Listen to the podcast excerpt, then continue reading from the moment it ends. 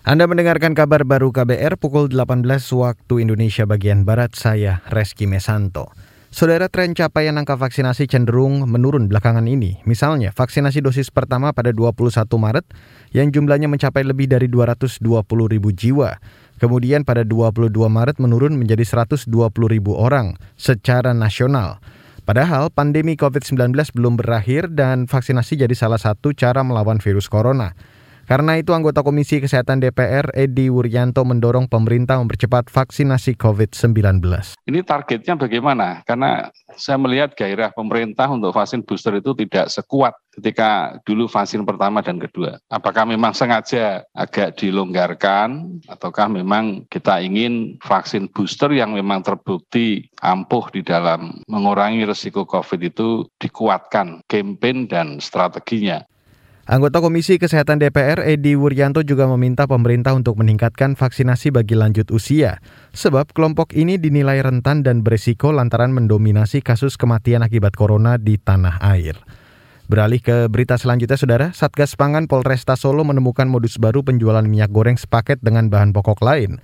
Kapolresta Solo Ade Safri mengatakan, Modus itu memberatkan konsumen. Untuk itu Satgas Pangan akan mengevaluasi modus tersebut meski harga minyak goreng yang dijual sesuai HET tidak temukan adanya penimbunan selama ini. Stok ada di pasaran, walaupun di beberapa titik uh, distribusi suplainya tidak ada dalam satu minggu ataupun tiga hari terakhir, tapi di beberapa titik distribusi ini lancar. Ada beberapa titik yang menjual di angka di bawah HET 15.000 sampai 15.300, tapi ada juga beberapa titik lain yang di atas HET 15.750 sampai angka 17.000. Karena ada beberapa titik tadi uh, boleh membeli minyak goreng curah di atas 5 kilo seperti itu, tapi juga harus disertai dengan membeli uh, produk lainnya seperti membeli gandum. Ade mengungkapkan sampai saat ini Satgas Pangan Polri masih menemukan antrean panjang warga di sejumlah distributor minyak goreng di pasar tradisional.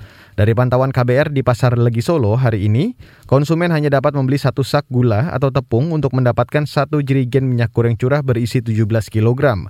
Minyak goreng curah itu dijual 15 ribuan per liter. Saudara Presiden Ukraina Volodymyr Zelensky mengaku pembicaraan damai dengan Rusia untuk mengakhiri perang sulit dan sangat konfrontatif. Kendati begitu, Zelensky akan tetap berusaha mendorong Rusia menyepakati perdamaian melalui negosiasi. Dilansir dari Reuters, Zelensky menilai, meski sulit dan penuh konfrontatif, namun ada kemajuan selangkah demi selangkah.